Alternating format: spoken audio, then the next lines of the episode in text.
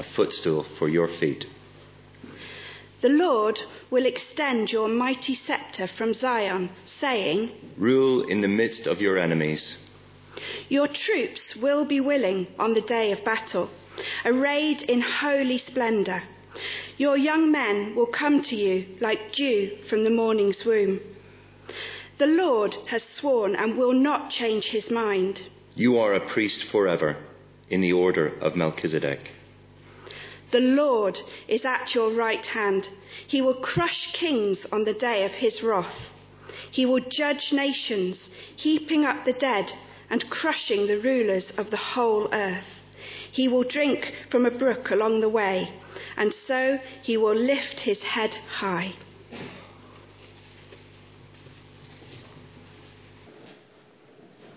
Good evening. I thought it might just be me and one other tonight, actually, with everyone being away on holiday, so thank you for coming. Psalm 110. Wow, what a psalm. If you'd like to turn to it, it'd be good to have it open. We're going to have it on the screen as well. Um, oh, look, there it is. First three verses, and then on the next slide, which I think I've got the power. Let me just check that that works. There we go. We've got the remaining four. How hard could it be? There's only seven. I thought when I did a swap, I was meant to be um, speaking on my birthday, which is August the 30th, and I did a swap with Philip, and I think Philip got about 30 verses on the 30th, and I thought, yes. Anyway, we're going to look at this together. Um, we've had it read to us already a couple of times. Thank you for reading it, you guys. It's good to have the voice of the Lord there for us. Um, we will find that it's even a little more complicated than that. Um, but we'll come to that in a moment. But we're continuing our series of um, finding Christ, finding Jesus in the Psalms. And this may be a very uh, familiar psalm to you, it might be a, a new one to you. But let's pray as we begin. Lord God, we thank you for inspiring David to write this psalm all those years ago.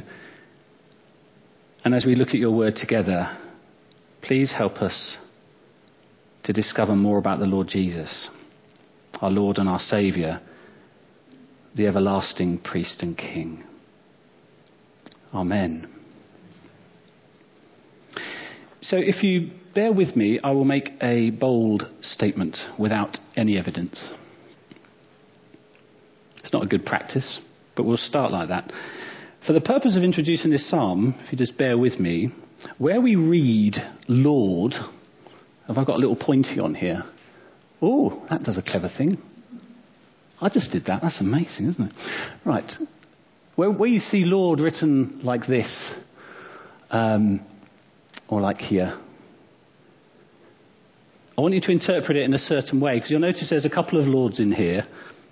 So when you see it written like that, if you could bear with me without any evidence, just trust me for the moment, take it to mean the Lord Jesus Christ in his ascended form. The ascended Lord Jesus. Not just the pre existing form of the Son of God from the beginning, who was with God, who was God, and all was made through him, but the ascended Jesus. The one who came from heaven, began a life as a man, his father being God, his mother being Mary, who lived, died, rose, and ascended after his victory back into the presence of the Father. David refers to this Jesus as my Lord. And in other places in the psalm, he says the Lord, spelt with a capital L and three little, o, three little consonants afterwards. But since this was before the incarnation of Christ, how can David speak of him as my Lord? Maybe that doesn't raise itself as a question to you, but it has for many people over many years. We'll come back to that and we'll muster some evidence as we go and we search through the psalm. So, what I'd like to do is um, do a structure of the psalm, and I'm sure there are people out there that could do this far better than me, but I'm going to give it a go. I want to try and understand how it's structured, who's speaking. Now, it might be totally obvious to you, but on a Sunday evening when it's pretty warm, it might be helpful to talk it through. We find here five points where David, firstly, is directly addressing the reader. So that's you and me. So a good example of that is up at the top here. He's talking to you and me. He's saying, Do you know what? In fact, that's written in lowercase. That probably should be capitals. That will not help tonight. okay. Trust me. This is a statement to us. He's saying to us, Do you know? The Lord says to my Lord. So there's one part where David is directly addressing the reader. There's another part where David is addressing the Lord or my Lord, the ascended Christ.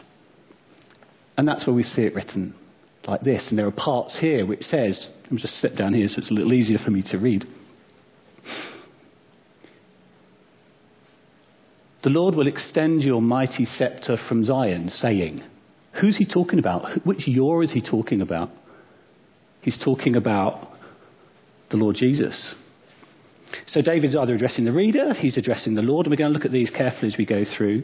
Or David quotes the voice of the Father God, Yahweh, often written in Bibles as Lord in capital letters, and ours unfortunately doesn't here. But you'll see it, and I'll point them out as we go.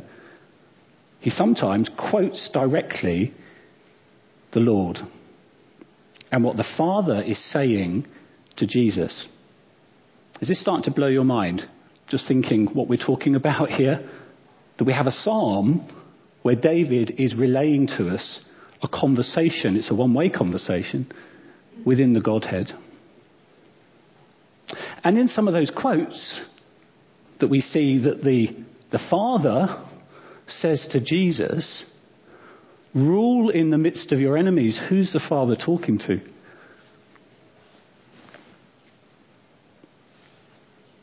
Yeah, the ascended Jesus. That's who he's talking to. So you've got all this dialogue going on. The reader is addressed. David addresses the Lord, Jesus. He quotes the voice of God. And in those quotes, the Lord, the Father, addresses the Lord Jesus. And just for completeness, if we go to the next slide. Oh no, it's seized up now. Does it work up there for you, David? Hey, it's back. Thank you. Oh, we've got a different font now. so if you want to have a Bible open, it might be helpful as well. I'll, I'll refer to the verses that we're looking at. So we've had all those different ones, and now how about a new one here? in, oh, it's gone back again. There we go, seven. Perfect. The Lord is at your right hand. Read that one carefully. Who's talking there? And about who?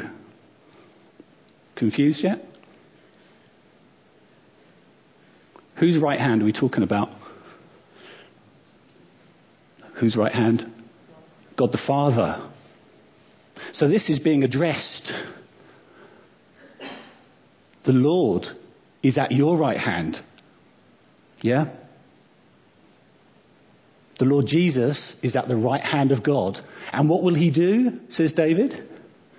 He's talking to God the Father. He's saying that the Lord is at your right hand. What will he do? He will crush, he will judge, he will drink from a brook, and he will lift up his head. So it wasn't intended to confuse you, I'd probably done a pretty good job. It was more to show you that this is a seven verse psalm which opens something into what's going in with, on within the Godhead, which is a mystery and a wonderful thing to even get a glimpse of, isn't it? And how did David write this? Having never met Christ. So, what does it mean to us? You'll be glad to know that um, you notice Melchizedek's mentioned there. He doesn't actually say anything in this psalm, which is helpful because that's one less person to worry about. But we will come back to him a bit later. But there's one other thing going on here. And drawing no attention to himself, we discover the work of God the Holy Spirit, inspiring David in the first place revealing these mysteries of the dialogue in the Godhead and giving us understanding as we look at it many years later. Wow.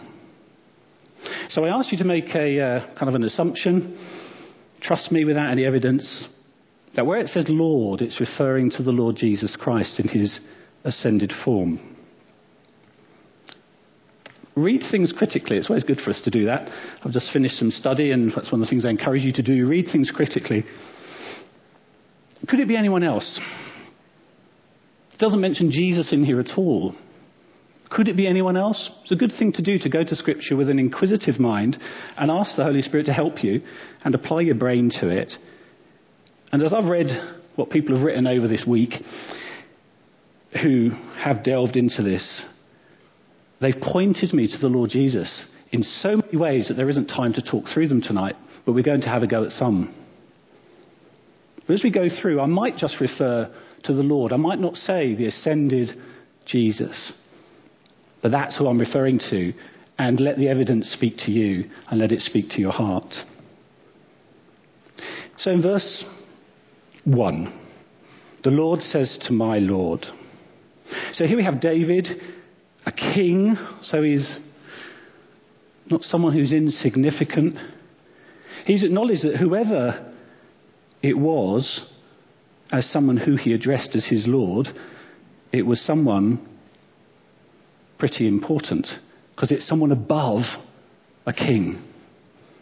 He acknowledges this person and he addresses him as Lord. And not just, as Jackie said, not just as a, a sort of a, a formal title, but as a personal, this is my Lord. So it's obviously someone of great status, whom Yahweh, as we saw there, this Lord says to this Lord. This is God the Father speaking to the Lord. And what's he saying? Sit at my right hand until I make your enemies a footstool for your feet. So it's the Lord that the Father addresses here. And who's it speaking of? This is the decree of God Himself. See what God says. This is God saying, Sit at my right hand. This is this dialogue in the Godhead which is too wonderful almost to look upon. Sit at my right hand. He's given the highest honour with absolute sovereign power because this is God the Father saying this. Power both on heaven and in earth sitting at God's right hand. And some people describe sitting as resting or ruling or remaining. You could apply those to the ascended Christ. Resting after his sufferings, ruling, giving law and judgment, remaining, established forever. We have a man in heaven sat at God's right hand, by the decree and appointment of God, ascended and exalted.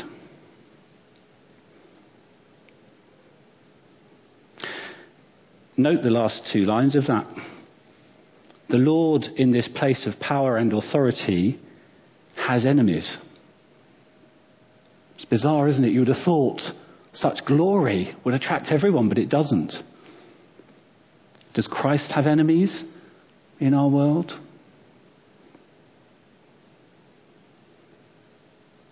In verse 2, the Lord will extend your mighty scepter from Zion, saying, Rule in the midst of your enemies. So this is David speaking, and he's saying, The Lord will extend your, this is Jesus's, the ascended Christ, your mighty scepter from Zion, saying, and he quotes God the Father, Rule in the midst of your enemies. Lord Jesus, your enemies, rule in the midst of them. And that's a subject which would be great to ask the pastors to preach on. How can a king rule when they're surrounded by enemies and they're opposed? Because it happens. But having that explained to us from the Bible is probably a really helpful thing at some point. So, this Lord should have a kingdom set up in the world beginning in Jerusalem, in Zion, and Christ shall rule. There, I've slipped Christ in. I've reverted not just from saying the Lord, I'm helping present some evidence. The Lord shall rule. Believe it's Christ. And he shall give laws, and he shall govern his subjects, and he shall rule his subjects in the midst of his enemies. So if your life is submitted to Christ, who's your king? Who rules you? Regardless of whether others oppose your king, who do you submit to? Who is your king? We pray that it's the one sitting on the right hand of the Father.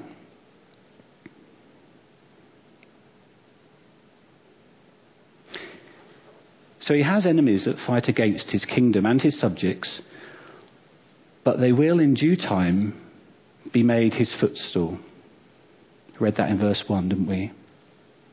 He will subdue them and he will triumph over them. So, whoever this Lord is, not only have they been decreed by God with great power,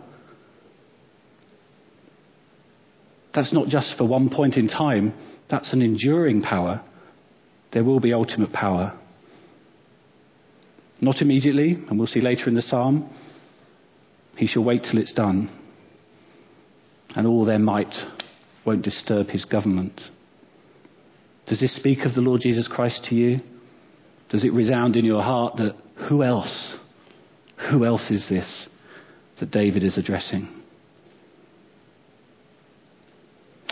Verse 3 Your troops will be willing on your day of battle, arrayed in holy splendor. Your young men will come to you like dew from the morning's womb. Isn't that beautiful poetry? What does it mean? So let's go back. So, your troops, whose troops are we talking about? Well, if we go back to verse 2, it says, The Lord will extend your mighty scepter, speaking to the ascended Jesus.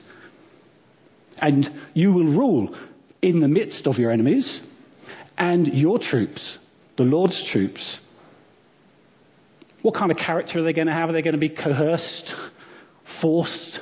Oh, you want me to fight? No. These are willing troops. But this tells us that there will be a day of battle. And these troops are willing in contrast to enemies who oppose him. The poetic language can be interpreted several different ways. I'll just share a couple of things that some uh, clever people have said about this. It says he will find, the Lord, his troops, will find a multitude of willing followers saved by the grace of God. And there'll be great numbers of people devoted to him. An abundance of young converts or a new starting of people. And maybe you could say that was the New Testament church. When the church was young, when it was in its youth, many came to Christ at that time by the power of the Spirit. Or it could be where it speaks about the dews of the summer morning. What does dew do? when it brings life to the earth. These young converts, those with energy, those that are called of God, willing followers, they will bring fruit to the earth. It's good to have dew in the morning. Maybe in the early days of the gospel, in the morning of the New Testament, the youth of the church, great numbers, flocked to Christ. And this dew of youth is some say numerous, illustrious, hopeful. It's a show of people flocking to Christ, flocking to this Lord, willing to be troops. Oh, that the church would fall to the ground as dew and be fruitful. We'll come back to willing troops at the end shortly.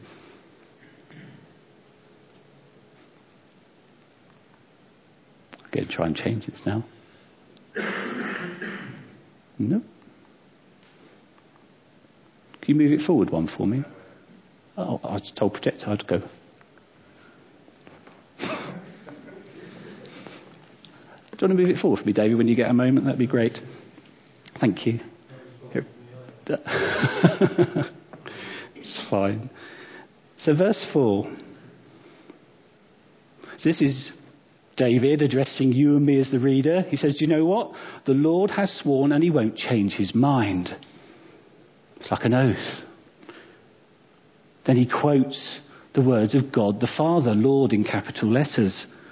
What does God the Father say to the Lord, to the ascended Christ? What does he say? He says, You are not only sitting at my right hand and ruling and will crush enemies, there'll be a footstool for you, but there's another role. You're a priest forever in the order of Melchizedek, and we'll have a look at that in a second.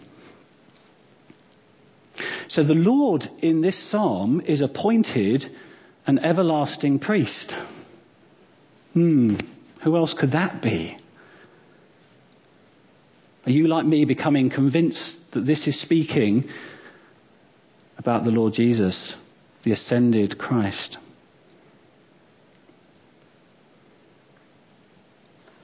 Our Lord is appointed the everlasting priest to make atonement for our sins. He's God's minister to us and our advocate to God. He's the mediator. And it isn't just a part time thing that's a good idea at the moment, but it will, you know, work its time out.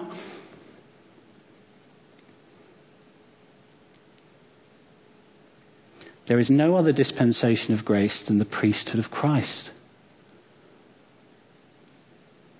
Must be Christ. Confirmed by the highest ratifications possible, the oath of God Himself. If we're not sure, we can read it again. You are a priest forever. Who says that? God the Father? To who? God the Son. Written by David, inspired by the Spirit. This is an unshakable foundation to our faith. And then he says it's of the order of Melchizedek. Ooh. If you've ever read the book of Hebrews, the book of Hebrews is a lovely challenge for them, this, this line. They spend, you can have a look, almost a chapter and a bit, talking to this. We'll read a bit of it in a moment. See, Jesus wasn't a Levite. He wasn't from the tribe of Levi. Levi. He was from the tribe of Judah, yeah. Descendant of David, his son of David. So he wasn't of a priestly line, because that's how you became a priest, whether you're a good or a bad one. Whether you were a Levite, a priest, a chief priest, or a high priest, you were all from this tribe of Levi. And it was hereditary. And it went on.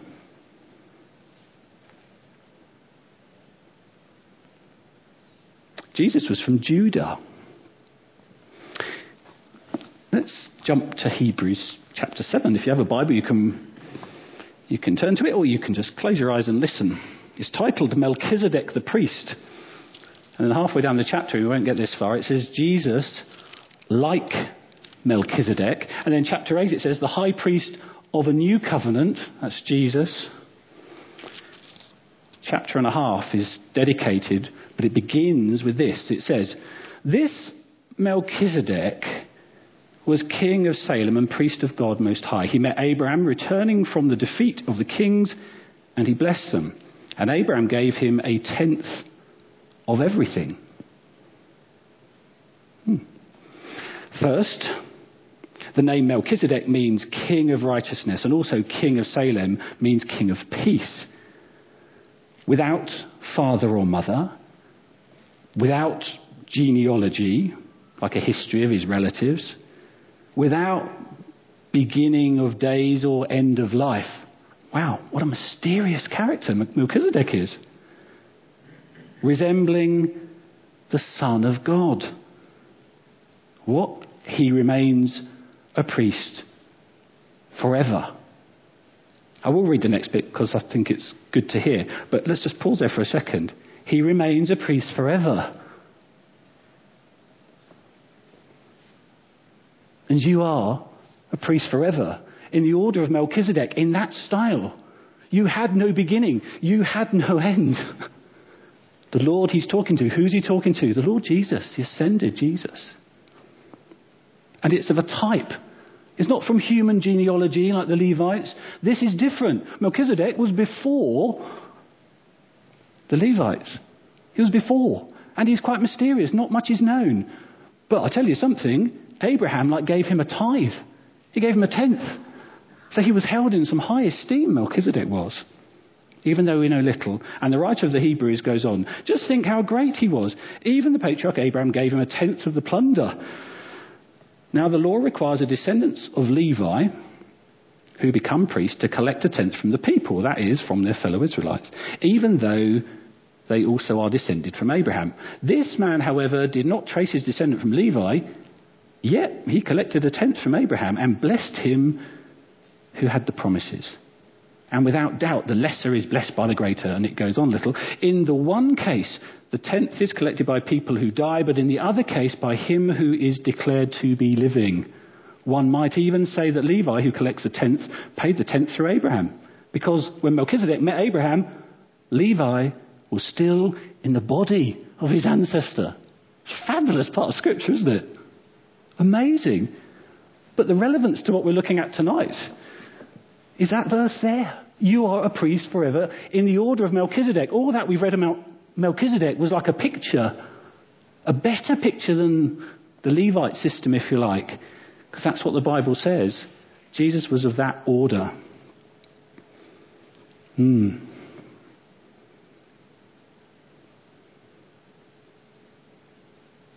Verse 5.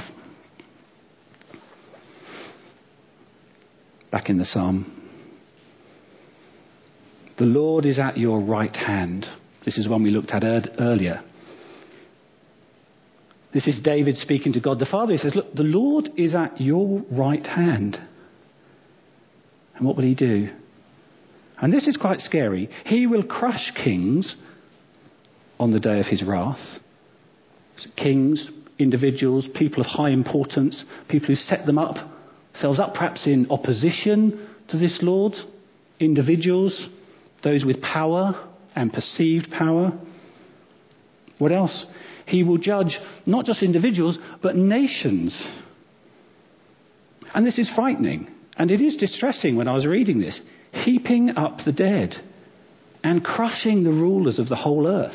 And it makes you quite sad, doesn't it? That this glorious priest, this ruling king at the right hand of God, has such opposition. the conqueror, the Lord, the ascended Jesus, to whom, to whom all judgment is committed. He speaks as much terror to his enemies as happiness to his people.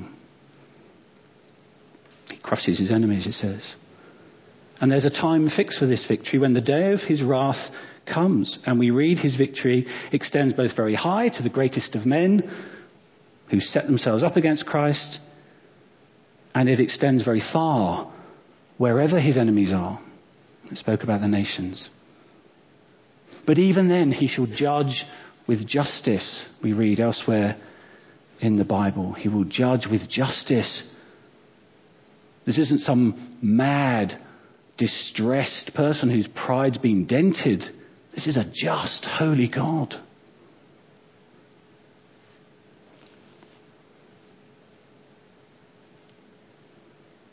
What else will the Lord do? Does David say? Verse 7. So we're drawing to the end. He will drink from a brook along the way, and so he will lift up his head high. I think this speaks about the Lord, whoever this person may be, the ascended Christ, I still suggest and believe to be true. is someone that shall be humbled and somebody that shall be exalted. Somebody that shall be humbled and drink from a brook. And this is symbolic of the, the Kidron Valley, which is by the Mount of Olives, and Jesus would have gone across it. And in Psalm 110, it says about drinking from a brook on the way. And that brook was a symbolic black brook. And on the way to our redemption, and our salvation, Jesus took a bitter cup I suppose you could link this to other things, but with everything else in the psalm, doesn't that say Christ to you? He will drink from a brook along the way. He will be humbled. He drank deeply of this as part of our salvation. Such that after he rose from death and after he ascended to heaven, he was vindicated by God the Father. And he was told, Sit at my right hand. And he was told, You are a priest in the order of Melchizedek forever. That's vindication. Ruling king, high priest. When he died, he bowed his head. We read that in John 19. But he lifted up his head as a conqueror, lifted above his enemies. And his exaltation was the reward of this humiliation. He humbled himself, and therefore God highly exalted him. And he sits and he rules at the right hand of God. And from what else we know about the Lord, the ascended Jesus, from Scripture, we know that he lifts our head. I can't remember what the word is in sign language, but there's a word which is this. I can't remember what the word is. Somebody who does sign will be able to tell us. But it's sort of a, a touching under the chin which lifts the chin. And when you see that um, done in a song of worship where someone does sign language to interpret the words, it's very moving because it's the Lord lifts my head. It's not a, you know, it's a gentle, the Lord lifts your head. The Lord lifted his and he lifts ours. So I don't know about you, but I'm struck by this psalm and what it says to us about the Lord Jesus.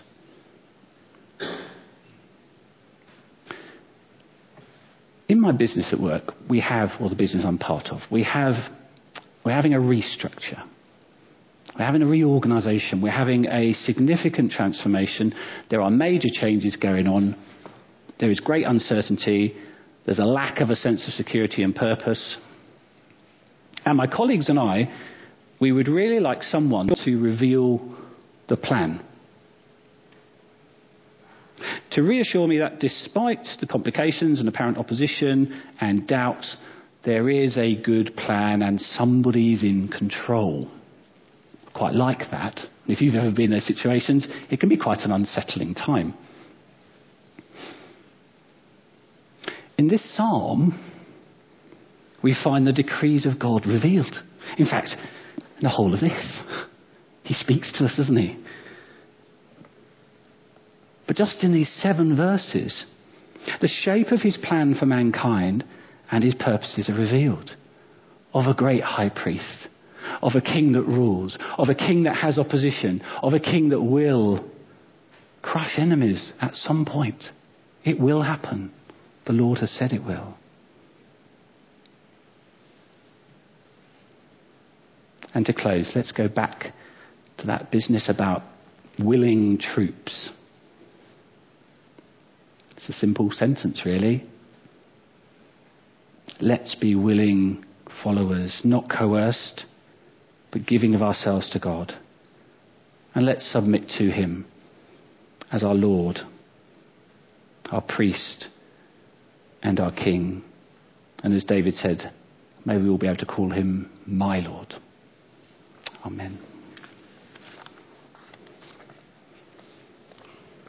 Let's come to God with our prayers. Father God, we do praise you that your Son is a priest forever in the order of Melchizedek, and we bring you our prayers in his name. We praise you that He intercedes for us.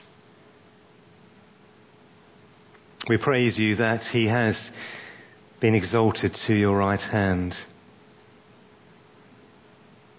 that His enemies will be made a footstool for His feet.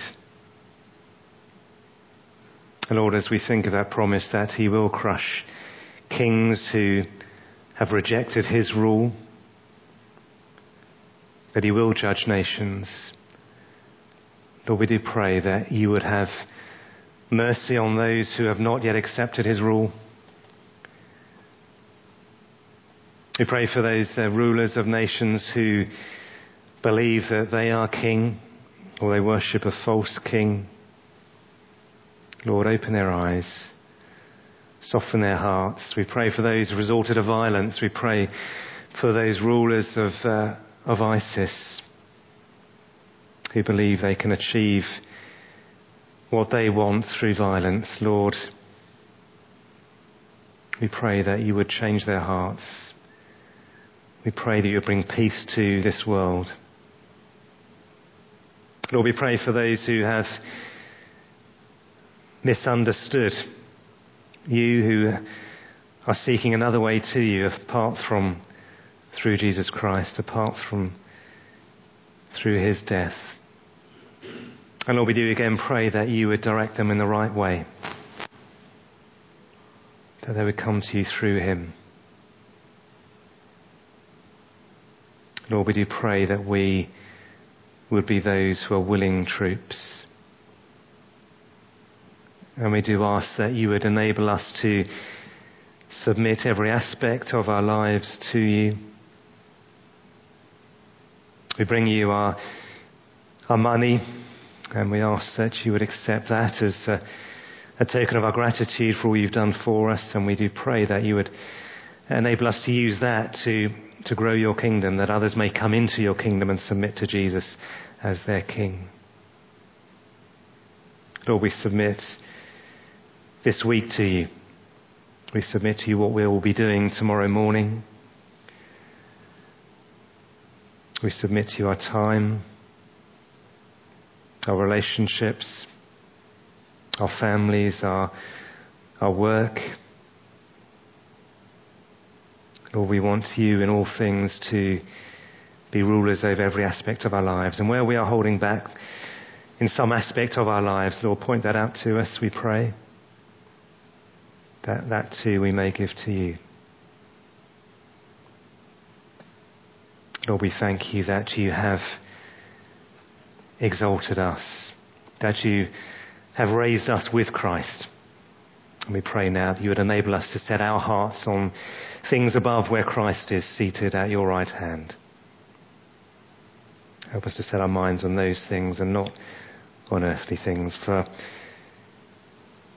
for we have died as well, and our life is now hidden with Christ in you.